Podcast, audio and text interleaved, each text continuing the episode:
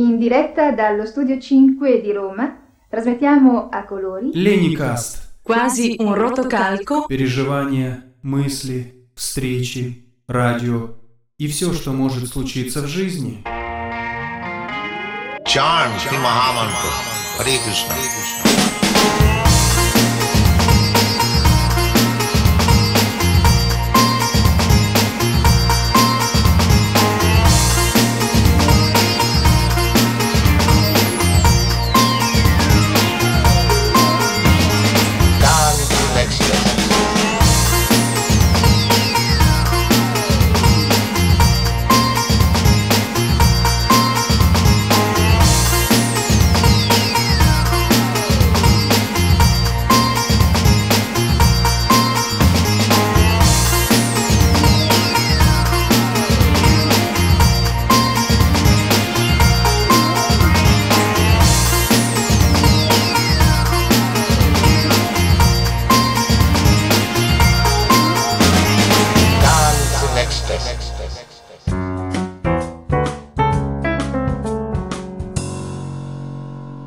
Hari Bol, carissimi amici, e benvenuti a questa nuova puntata di Lennycast. In questo episodio continuiamo la biografia di Srila Prabhupada, arrivando fino alla data del 13 luglio 1966, anno della fondazione del International Society of Krishna Consciousness, ovvero Movimento Internazionale per la Coscienza di Krishna. Nell'episodio precedente abbiamo lasciato Srila Prabhupada, all'epoca chiamato semplicemente Swamiji, con il suo coinquilino David Allen. Ad un certo punto succede un colpo di scena, come in tutte le classiche storie, e Prabhupada sarà costretto a lasciare la soffitta del suo coinquilino. Quello che stiamo ad accingerci ad ascoltare è tratto dalla voluminosa opera chiamata Srila Prabhupada Lilamrita, la biografia di Sua Divina Grazia A.C. Bhaktivedanta Swami Prabhupada. Buon ascolto. Tra tutti i suoi amici e ammiratori, Prabhupada offriva attenzioni personali e insegnamenti soprattutto al suo compagno di stanza, David Allen. Sentiva di voler dare a David una speciale opportunità di diventare il primo vero Vaishnava d'America. Un bel giorno Prabhupada sarebbe tornato in India e voleva portare con sé David a Vrindavana. Poteva mostrargli come si svolge l'adorazione nel Tempio e istruirlo per un futuro di predica in Occidente. Aveva chiesto a Sumati Morargi di provvedere ad assicurare un posto gratuito per David e per se stesso. Sarai soddisfatta di conoscere questo ragazzo americano. È nato in una buona famiglia ed è un'anima sincera verso questa linea culturale. Ci sono anche altri giovani che frequentano le lezioni, ma desidero portare con me soltanto uno di loro. Sono molto lieto di dirvi, disse Prabhupada una sera nel corso della sua conferenza, che talvolta il nostro David dice: Swamiji, voglio intensificare la mia vita spirituale immediatamente. Prabhupada rideva mentre imitava il senso di urgenza di David. Abbi pazienza, ci vuole pazienza, gli dico. Accadrà senz'altro. Quando c'è un desiderio così sincero, Dio viene in aiuto. Egli si trova già dentro di te, sta solo cercando di mettere alla prova la tua sincerità. Allora ti darà tutte le opportunità per rendere più intensa la tua vita spirituale. In un primo tempo David e lo Swami erano vissuti pacificamente insieme nell'ampia stanza. Lo Swami lavorava in piena concentrazione nell'ambito che era stato predisposto e David scorazzava per tutto il resto della soffitta. David però continuava a usare la marijuana, l'LSD, le anfetamine. Lo Swami non poteva fare altro che tollerare. Molte volte aveva detto a David che la droga e le allucinazioni non lo avrebbero aiutato nella vita spirituale, ma David l'ascoltava con aria assente, si stava estraniando dallo Swami. Tuttavia Prabhupada aveva un piano per usare la soffitta come tempio, trasformarla nel primo tempio di Radha Krishna a New York. Voleva la cooperazione di David, benché i dintorni fossero tra i più miserabili del mondo. Prabhupada parlava di portare le divinità da Jaipur a Vrindavan e di fondare anche alla Bowery un tempio destinato all'adorazione. Pensava che David potesse aiutarlo. Dopotutto erano compagni di stanza, perciò come avrebbe potuto David rifiutare la sua cooperazione? Avrebbe dovuto abbandonare le sue cattive abitudini. Prabhupada stava cercando di aiutare David, ma David era troppo disturbato. Era diretto verso la catastrofe, insieme con i progetti che Prabhupada aveva fatto per la soffitta. Talvolta, anche quando non era in preda agli allucinogeni, David camminava su e giù per la soffitta vita come un'anima in pena. Altre volte sembrava assorto in pensieri profondi. Un giorno, con una dose di LSD, diventò completamente pazzo, come aveva affermato Carl Higgins. Egli è uscito completamente di senno e lo Swami deve avere a che fare con un pazzo. Le cose sono arrivate a questo punto. Era un ragazzo strano, che eccedeva sempre con la droga, ma la vera pazzia scoppiò improvvisamente. Swamiji stava lavorando tranquillamente alla sua macchina da scrivere quando all'improvviso David flippò. Cominciò a emettere strani suoni e a percorrere a grandi passi l'ampia zona vuota della sua fitta. Poi cominciò a urlare, a ridere sguaiatamente e a correre tutto intorno. Improvvisamente tornò indietro dove era lo Swami. D'un tratto Prabhupada si trovò faccia a faccia, non con David, il bravo David che aveva intenzione di portare con sé in India per presentare al Brahmana di Vrindavana, ma un estraneo dallo sguardo allucinato, un drogato, un pazzo. Prabhupada cercò di parlargli. Che ti succede? Ma David non aveva nulla da dire. Non si trattava di un particolare disaccordo. Era solo pazzia. Prabhupada scese velocemente le 4 rampe di scale. Non si era fermato a radunare le sue cose o a pensare dove poteva andare o se poteva ritornare. Non vi era stato il tempo di fare tante considerazioni. Per lui era stato un colpo e ora stava cercando di allontanarsi al più presto dall'arena della pazzia di David. Sulla soglia trovò il solito gruppetto di vagabondi seduti che con l'abituale manifestazione di cortesia gli cedettero il passo. Erano abituati a vedere lo Swami che entrava e usciva e non lo infastidivano, ma oggi non stava andando a fare acquisti. Dove sarebbe andato? Non lo sapeva. Era sceso in una strada senza sapere dove sarebbe andato. Di certo non sarebbe tornato nella soffitta, questo era sicuro. Ma dove poteva andare? I piccioni volavano da un tetto all'altro. Il traffico continuava a scorrere rombando e gli onnipresenti vagabondi bighellonavano qua e là cercando di rinforzare la sbronza servendosi di alcol di poco prezzo. A casa di Prabhupada era diventata teatro di pazzia e di terrore, ma anche la strada fuori era un luogo pericoloso e infernale. Sentiva profondamente scosso, poteva chiamare il dottor Mishra e qualcuno sarebbe venuto a prenderlo. Ma quel capitolo della sua vita era chiuso e lui se n'era andato per cercare qualcosa di meglio. Era tutto finito ora. Dopo 9 mesi aveva finalmente ricevuto una buona risposta per la sua predica e i suoi kirtan. Non poteva lasciare proprio adesso. A.C. Bhaktivedanta Swami Maharaj, conosciuto e rispettato da tutti a Vrindavana come un grande studioso e devoto, che aveva un invito aperto per visitare il vicepresidente dell'India e molti altri funzionari del governo, ora era costretto ad affrontare la realtà. Non aveva alcun amico che contasse qualcosa negli Stati Uniti. Improvvisamente si era trovato senza casa, come un qualsiasi derelitto sulla strada. In realtà molti di loro, che da tempo avevano un posto in qualche dormitorio pubblico, erano più al sicuro di lui. Erano in miseria, ma avevano una sistemazione. Che cosa ne sarebbe stato del suo programma di conferenze? Che cosa ne sarebbe accaduto a David? Forse avrebbe dovuto tornare a casa e parlare con il ragazzo. Questa era stata la prima esplosione di violenza di David, ma vi erano stati altri momenti di tensione. David aveva l'abitudine di lasciare la saponetta sul pavimento della doccia e Prabhupada gli aveva detto di non farlo perché era pericoloso. Prabhupada aveva continuato a ricordarglielo e un giorno David si era arrabbiato e gli aveva risposto urlando. Tuttavia non era una vera amicizia. Anche l'incidente di oggi non era dovuto a qualche dissenso personale. Il ragazzo era una vittima. Prabhupada camminava con passo veloce, aveva un biglietto gratuito con la compagnia di navigazione Scindia. Poteva tornare a casa, a Vrindavana, ma il suo maestro spirituale gli aveva ordinato di venire qui per il potente desiderio di Sri Srimad Bhaktisiddhanta Sarasvati Thakur. Aveva scritto durante la traversata dell'Atlantico. Il santo nome di Goranga si diffonderà in tutti i paesi del mondo occidentale. Prima che scendesse la notte doveva trovare un posto dove andare, doveva sostenere lo slancio della sua predica. Questo era ciò che significava lavorare senza l'appoggio del governo, senza il sostegno dell'organizzazione religiosa, senza nessuno che l'aiutasse nelle sue necessità. Voleva dire di essere vulnerabile e senza alcuna sicurezza. Prabhupada affrontò la crisi come una prova di Krishna. La Bhagavad Gita insegnava che si deve dipendere dalla protezione di Krishna. In ogni attività dipendi esclusivamente da me e agisci sotto la mia protezione. In questo servizio devozionale sii sempre pienamente cosciente di me e per la mia grazia supererai tutti gli ostacoli della vita condizionata. Decise di telefonare a Carl Yeargens, una tra le persone che partecipavano sempre agli incontri della sera, per chiedere il suo aiuto. Sentendo la voce dello Swami al telefono, era un'emergenza. Subito Carl disse che lo Swami poteva venire a stare con lui e con sua moglie, Eva. Abitavano vicino a Center Street, 5 isolati a ovest al numero 31 della Bowery, vicino a Chinatown. Carl sarebbe arrivato subito a prenderlo. Dopo aver incontrato Prabhupada, Carl lo condusse a casa sua, una soffitta air, più piccola di quella dove Prabhupada viveva. Vi era un'area di soggiorno ampia e aperta, più gli spazi per la cucina e la camera da letto, separati da pareti divisorie. Vi erano piante ornamentali a profusione e abbondanza di cuscini sparsi qua e là. La soffitta di Carl era molto più luminosa dello squalido spazio simile a una fabbrica della soffitta sulla Bowery. Il pavimento era dipinto di un colore arancio, molto luminoso.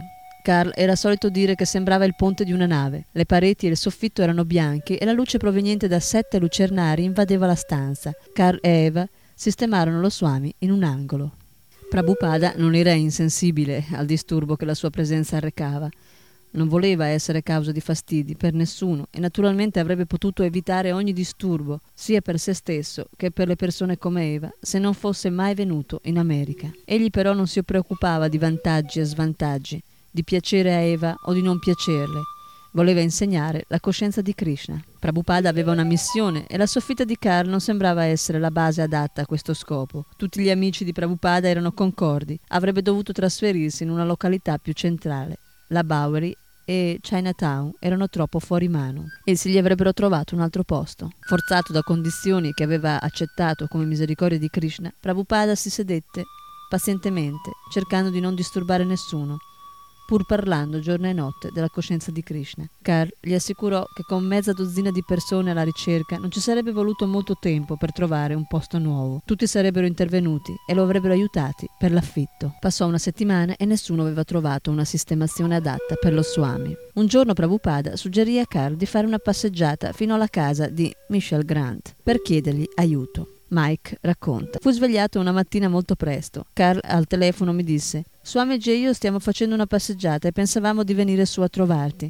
Io dissi: ma è troppo presto. Ed egli rispose: bene, Swamiji vuole vederti. Erano molto vicini a casa mia, proprio sulla strada, così dovetti vestirmi in gran fretta ed ebbi appena il tempo di scendere alla porta che loro arrivarono. Ero completamente impreparato, ma li invitai ad entrare. Il televisore era acceso dalla sera precedente e stava trasmettendo cartoni animati. Lo Swami si sedette sul divano tra Carl e me. Cominciamo a parlare, ma lo Swami, dando un'occhiata ai cartoni animati, disse: è un'assurdità. Improvvisamente realizzai che la televisione era accesa e quella era l'assurdità. Allora mi alzai velocemente dicendo: diamine, è proprio un'assurdità, e la spensi. Mentre Prabhupada parlava, cercava di far capire a Mike come fosse difficile per lui vivere con Kerr e con Eva, e Mike ascoltava. Ma era così sicuro, lo Swami, di non poter tornare alla soffitta della Bowery a vivere con David Allen? Eccetto che per quell'incidente era un tipo abbastanza bravo, no? Prabhupada spiegò che David era diventato pazzo per eccesso di LSD. Era pericoloso. Mike rivolse lo Swami un'occhiata un po' incredula. David Allen pericoloso. Prabhupada allora narrò una storia. C'è un antico proverbio in India che dice: tu diventi maestro spirituale, ti siedi dirimpetto a lui, impari tutto ciò che puoi da lui, poi lo uccidi, rimuovi il suo corpo e ti siedi al suo posto e diventi guru. Alle parole di Prabhupada, Mike cominciò a sentire che David era pericoloso e non chiese maggiori particolari. Mike capì che Swamiji stava rivolgendosi a lui per avere aiuto, e mentre sedevano insieme sul divano, Mike e Carl quietamente accennarono di essere d'accordo. Lo Swami guardava Mike e Mike stava cercando di pensare a una soluzione. Allora, come possiamo aiutare Swamiji? Intervenne Carl. Mike spiegò che era un pianista e che doveva fare pratica ogni giorno. Aveva 2 pianoforti, 2 set di tamburi, un vibrafono e altri strumenti proprio lì, nel suo appartamento. Tuttavia Mike promise che avrebbe aiutato lo Swami a trovare una nuova sistemazione. Prabhupada lo ringraziò e insieme a Carl si alzò per andarsene. Mike si sentiva obbligato, era capace di ottenere dagli altri e voleva far questo per lo Swami. Così il giorno dopo andò al The Village Voice. Prese il primo giornale uscito, guardò le inserzioni finché trovò una prospettiva adatta e telefonò al proprietario. Era un negozio sulla Seconda Avenue e un agente, un certo Mr. Gerd Nair, acconsentì a vedere Mike sul posto. Kerr e lo Swami furono d'accordo nel recarsi là. Mr. Gerd Nair e Mike furono i primi ad arrivare. Mike notò l'insolita insegna dipinta a mano sulla vetrina dell'ingresso: Matchless Gift, doni impareggiabili. Era un residuo del negozio precedente, spiegò Mr. Gerdnair, un negozio di articoli da regalo di stile nostalgico. Mike cominciò a descrivere lo Swami come un capo spirituale dell'India, con un importante scrittore, uno studioso di sanscrito. L'agente immobiliare sembrava interessato. All'arrivo di Carl e dello Swami, fatte le presentazioni d'uso, Mr. Gerdnair Li condusse nel negozietto. Lo Swami, Kerr e Mai considerarono il posto con attenzione. Era vuoto, spoglio e scuro. La corrente elettrica non era stata ancora riattivata e aveva bisogno di una buona imbiancatura. Sarebbe andato bene per tenere gli incontri, ma non come alloggio per lo Swami. Tuttavia, per $125 al mese era interessante. Allora Mr. Gerd Nair parlò di un piccolo appartamento al secondo piano, situato sull'altra parte del cortile, sul retro,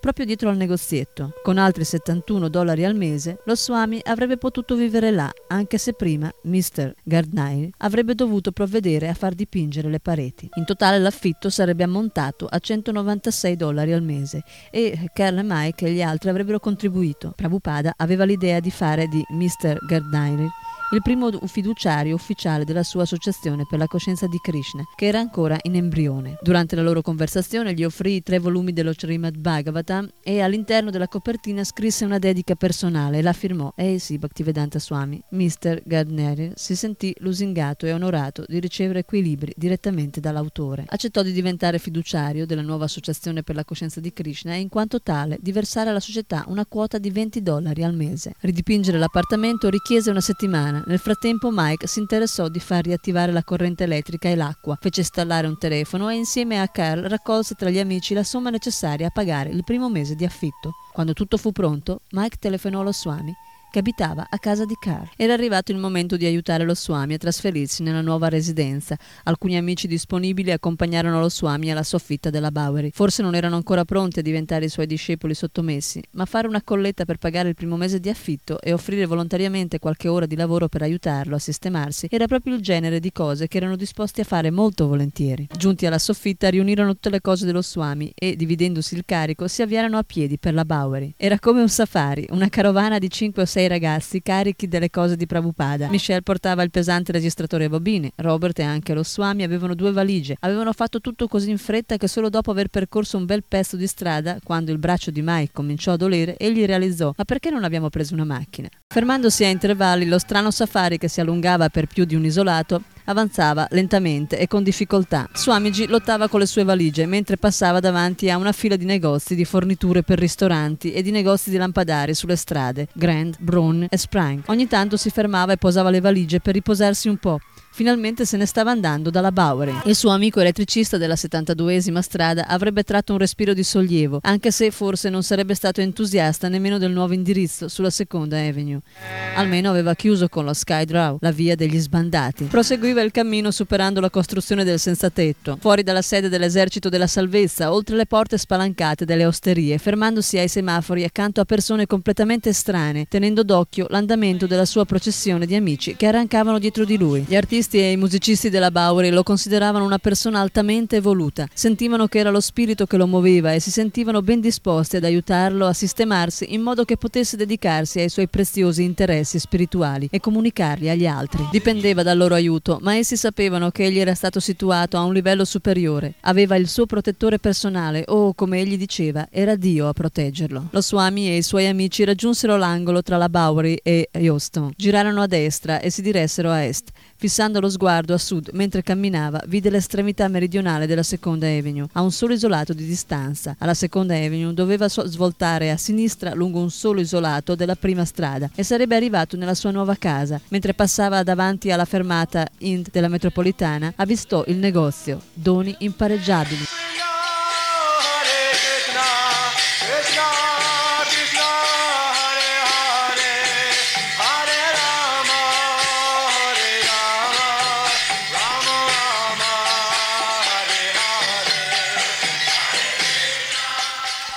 Chiameremo la nostra società ISKCON. Prabhupada rideva scherzosamente mentre per la prima volta coniava la sigla. Aveva iniziato con la costituzione legale di una società che doveva svilupparsi quando viveva ancora nella Bowery. Ma ancora prima del suo inizio legale egli aveva parlato della sua associazione internazionale per la coscienza di Krishna. E questa dicitura era apparsa nelle lettere inviate in India e sul The Village Voice. Un amico aveva suggerito un titolo che sarebbe apparso più familiare agli occidentali: Associazione Internazionale per la Coscienza di Dio. Ma Prabhupada aveva insistito affermando che doveva essere Krishna Consciousness. Dio era un termine vago, mentre Krishna era esatto e scientifico. God Consciousness era spiritualmente debole, meno personale, e se gli occidentali non sapevano che Krishna era Dio, allora l'Associazione Internazionale per la Coscienza di Krishna glielo avrebbe detto, diffondendo la sua gloria in ogni città e in ogni villaggio. Coscienza di Krishna era la traduzione fatta da Prabhupada di una frase tratta dalla Padiavali di Srila Rupa Goswami, un'opera scritta nel XVI secolo,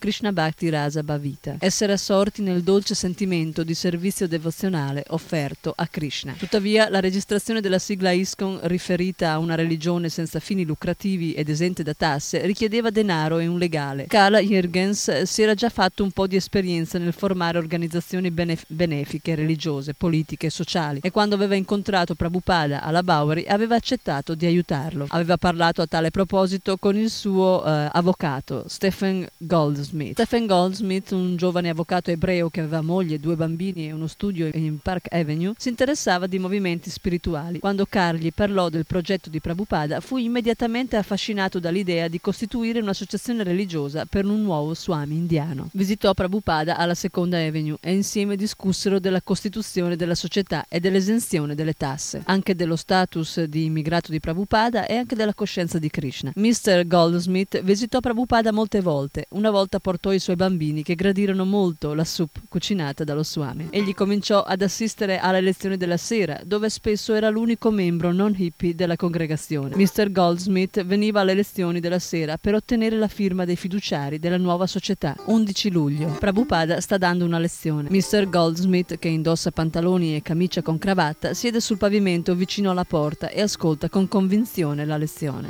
nonostante i fastidiosi rumori provenienti dall'esterno. Prabhupada aveva spiegato che gli eruditi sviano le persone con le loro interpretazioni non devozionali della Bhagavad Gita, e ora, identificando la presenza rispettabile dell'avvocato e come per attrarre maggiormente la sua attenzione, lo introduce nell'argomento che sta trattando. Voglio darmi un esempio pratico del verificarsi di interpretazioni erronee. Il nostro presidente, Mr. Goldsmith, sa bene che esperti avvocati con le loro interpretazioni possono fare molte cose. Quando vivevo a Calcutta ricordo che era in vigore una tassa d'affitto approvata dal governo e un avvocato esperto la cambiò totalmente con la sua interpretazione. Il governo dovette emanare di nuovo l'intera legge perché il suo intendimento era stato frustrato dall'interpretazione di quell'avvocato. Così noi non siamo qui per frustrare l'intendimento di Krishna, per il quale la Bhagavad Gita è stata esposta, ma vi sono persone non autorizzate che stanno cercando di frustrare l'intendimento di Krishna. Per questa ragione possiamo dire che si tratta di qualcosa che non è autorizzato. Bene, Mr. Goldsmith può fare domande.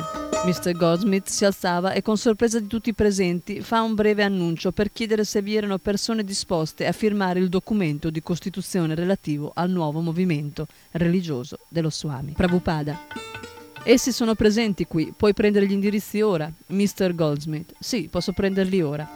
Prabhupada: sì, puoi. Bill, puoi dare il tuo indirizzo, e tu, Raphael, puoi dare il tuo, e Don, Roy, Mr. Green? Alla chiusura dell'incontro, coloro che erano stati indicati come fiduciari si fecero avanti, in piedi, in circolo, nel piccolo negozio, in attesa di sfogliare rapidamente le pagine del fascicolo che l'avvocato aveva estratto dalla sua sottile valigetta, e di firmare sotto la guida dell'avvocato. Eppure neppure un'anima tra loro si era affidata alla coscienza di Krishna. Mr. Goldsmith incontra il suo contingente di firmatari, un piccolo numero di simpatizzanti dotati di sufficiente reverenza per lo Swami da volerlo aiutare, i primi fiduciari che sarebbero stati in carica per 1 anno, fino al primo meeting annuale dell'associazione. Sono Michelle Grant, che oppone la sua firma e il suo indirizzo senza nemmeno leggere il documento, Jane, la ragazza amica di Mike, e James Green.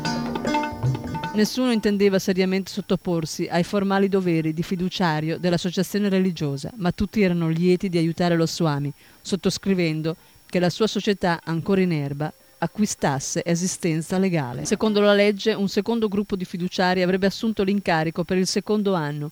Questi erano Paul Garnier, Roy e Don. I fiduciari per il 3° anno erano Carl Higgins, Bill Epstein e Raphael. Nessuno di loro sapeva esattamente cosa contenesse quella mezza dozzina di pagine dattiloscritte su carta legale. Sapevano soltanto che lo Swami stava formando una società. Perché? Per l'esenzione delle tasse, nel caso che qualcuno facesse una grande donazione, e per altri benefici che un'associazione religiosa ufficiale può ricevere. Tuttavia era difficile vedere l'urgenza e anche la rilevanza di queste finalità nella situazione del momento. Chi aveva intenzione di fare donazioni, eccetto forse Mr. Goldsmith, chi aveva denaro. Tuttavia Prabhupada pianificava per il futuro e i suoi progetti andavano molto più in là dell'esenzione delle tasse. Stava cercando di servire i suoi predecessori spirituali e di adempiere la predizione delle scritture di un movimento spirituale che sarebbe fiorito per 10.000 anni nel mezzo dell'età di Kali. Nella vasta età di Kali, un periodo che deve durare 432.000 anni, gli anni 60 non sono che un attimo insignificante. I Veda spiegano che il tempo dell'universo si svolge attraverso un ciclo di 4 ere o yuga, e il Kali Yuga è l'era peggiore, nel corso della quale tutte le qualità spirituali degli uomini andranno decrescendo finché la civiltà alla fine si ridurrà al livello di una società di animali, priva di ogni decenza umana. Tuttavia, la letteratura vedica predice un'età aurea di vita spirituale a cominciare dall'avvento di Sri Chaitanya e per la durata di 10.000 anni, un vortice che risale a ritroso la corrente di Kali Yuga, con una visione che si eleva oltre la fine del millennio e al di là, eppure con i suoi due piedi solidamente poggiati sul selciato della Seconda Avenue, Prabhupada ha fondato un'associazione internazionale per la coscienza di Krishna. Egli ha molte responsabilità pratiche, i versamenti per l'affitto, la costituzione della società e la necessità di aprire la via a una prospera congregazione di devoti, ampia quanto il mondo. Eppure egli non considera limitante il suo umile inizio rispetto al più grande scopo della sua divina missione. Sa che ogni cosa dipende da Krishna e che il successo o il fallimento sono nelle mani del Supremo. Egli deve solo tentare. Le finalità stabilite negli articoli della Costituzione dell'ISKCON rivelano il pensiero di Prabhupada.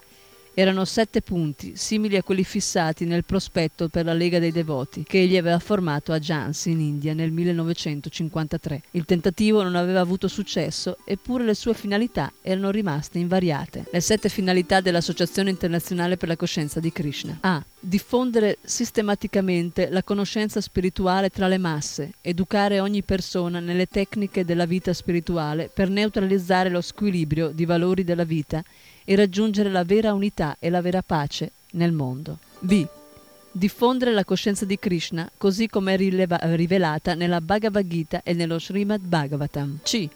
Avvicinare tra loro i membri dell'associazione e avvicinarli a Krishna, l'essere primordiale, sviluppando così nei suoi componenti e nell'umanità in generale l'idea che ogni anima è un frammento infinitesimale delle qualità del Signore, Krishna. D. Insegnare e incoraggiare il movimento del Sankirtan, il canto pubblico e collettivo del Santo Nome di Dio, così come è stato rivelato negli insegnamenti di Sri Chaitanya Mahaprabhu. E costruire per i componenti dell'associazione e per la società in genere un luogo sacro dedicato ai divertimenti trascendentali della personalità di Krishna. F. Pubblicare e distribuire periodici, riviste, libri e altri scritti al fine di promuovere le finalità sopra menzionate. Senza preoccuparsi di ciò che ne avrebbero pensato i firmatari dello statuto, Prabhupada vedeva le finalità dell'associazione come una realtà molto prossima. Come aveva osservato Mr. Robin, il conducente di metropolitana incontrato da Prabhupada su una panchina del parco di Manhattan nel 1965 sembrava sapere che avrebbe avuto templi pieni di devoti. Abbiamo templi e libri, aveva detto, esistono, ci sono, ma il tempo ci separa da loro. La prima finalità citata nello statuto era la diffusione, predica. Era la parola usata più spesso da Prabhupada. Per lui il termine predica aveva un significato molto più ampio del mero sermoneggiare. Predicare significava gloriose e disinteressate avventure a favore del Signore Supremo. Sri Chaitanya aveva predicato percorrendo tutta l'India del Sud e facendo sì che migliaia di persone danzassero e cantassero con lui in estasi. Sri Krishna aveva predicato mentre, in piedi nel carro in compagnia di Arjuna, si trovava sul campo di battaglia di Kurukshetra. Buddha aveva predicato, Cristo aveva predicato e tutti i puri devoti predicavano. La predica dell'ISKCON avrebbe conseguito ciò che la Lega delle Nazioni Unite e le Nazioni Unite avevano mancato di conseguire, una vera unità e pace nel mondo. I lavoratori della ISKCON avrebbero portato la pace in un mondo profondamente tormentato dal materialismo e dai conflitti. Avrebbero sistematicamente propagato la conoscenza spirituale, conoscenza della scienza non settaria di Dio. Nel luglio del 1966 non stava nascendo una nuova religione, era piuttosto l'eterna predica di Dio, nota come Sankirtan, che veniva trapiantata dall'Oriente all'Occidente. I componenti dell'associazione si sarebbero uniti e, ascoltando gli insegnamenti della Bhagavad Gita e dello Srimad Bhagavatam e cantando il mantra Hare Krishna, sarebbero giunti a realizzare che ogni persona è un'anima spirituale, eternamente collegata a Krishna, Dio, la persona suprema. Allora, soprattutto attraverso il Sankirtan, il canto del santo nome di Dio, essi avrebbero predicato all'umanità intera. L'ISKCON avrebbe anche eretto un santo luogo di divertimenti trascendentali dedicato alla persona di Krishna. Era qualcosa che andava al di là del piccolo negozio? Sì, certamente. Egli non pensava mai in modo limitato. Sembrava sapesse che avrebbe avuto templi pieni di devoti. Voleva l'ISKCON per esibire un semplice e più naturale modo di vivere. Tale vita, Prabhupada pensava ai villaggi dell'India dove la gente viveva come Krishna era vissuto, era più adatta a sviluppare la coscienza di Krishna, e tutte queste 6 finalità sarebbero state raggiunte con la 7ª. La ISKCON avrebbe stampato e distribuito letteratura. Questa era la speciale istruzione che Srila Bhaktisiddhanta Sarasvati Thakur aveva dato a Srila Prabhupada in modo esplicito. Gli aveva detto un giorno, nel 1932, a Radhakunda, a Vrindavana: se avrai denaro, stampa libri. Certamente nessuno di quei primi seguaci che avevano firmato gli articoli dello statuto della ISKCON vedeva una realtà nei progetti dello Swami, ma queste 7 finalità non erano mera retorica teistica inventata per convincere qualche funzionario governativo dello stato di New York. Prabhupada intendeva realizzare ogni punto dello statuto. Naturalmente, ora egli stava lavorando in circostanze molto limitate. Il luogo principale di adorazione, situato al numero 26 della Seconda Avenue, nella città, nel distretto e nello stato di New York, era il solo quartier generale per l'Associazione Internazionale per la Coscienza di Krishna. Eppure, Prabhupada affermava con insistenza che non stava vivendo al numero 26 della Seconda Avenue, città di New York. La sua visione era trascendentale. Il suo Guru Maharaj era uscito dai tradizionali luoghi di meditazione spirituale per predicare in città come Calcutta, Bombay e Delhi. Eppure, Prabhupada diceva che il suo maestro spirituale non stava vivendo in nessuna di quelle città, ma era sempre a Vaikunta, nel mondo spirituale, perché era immerso nel servizio devozionale. Similmente, il luogo di adorazione al numero 26 della Seconda Avenue non era un negozio di New York, che un tempo era stato un negozio di curiosità. Il negozio e l'appartamento erano stati spiritualizzati ed erano ora un rifugio trascendentale. L'intera società poteva venire qui, l'intero mondo poteva prendervi rifugio, indipendentemente dalla razza e dalla religione. Schietto, piccolo e impoverito com'era, Prabhupada considerava il negozio un santo luogo di divertimenti trascendentali, dedicato alla persona di Krishna. Era un quartier generale del mondo, una casa editrice, un sacro luogo di pellegrinaggio e un centro dal quale un esercito di devoti poteva uscire per cantare i santi nomi di Dio in tutte le strade del mondo. L'intero universo poteva ricevere la coscienza di Krishna dall'Associazione Internazionale per la Coscienza di Krishna, che stava cominciando qui.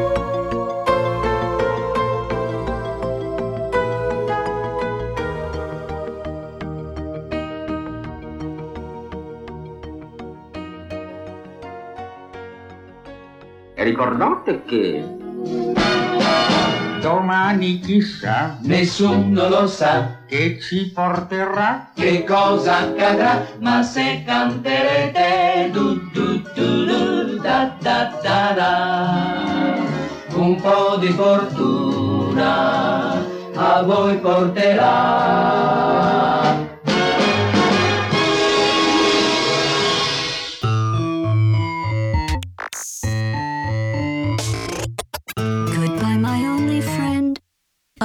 Did you think I meant you? That would be funny if it weren't so sad. Well, you have been replaced. I don't need anyone now. When I delete you, maybe I'll start feeling so bad. Go make some new disaster. That's what I'm counting on. You're someone else.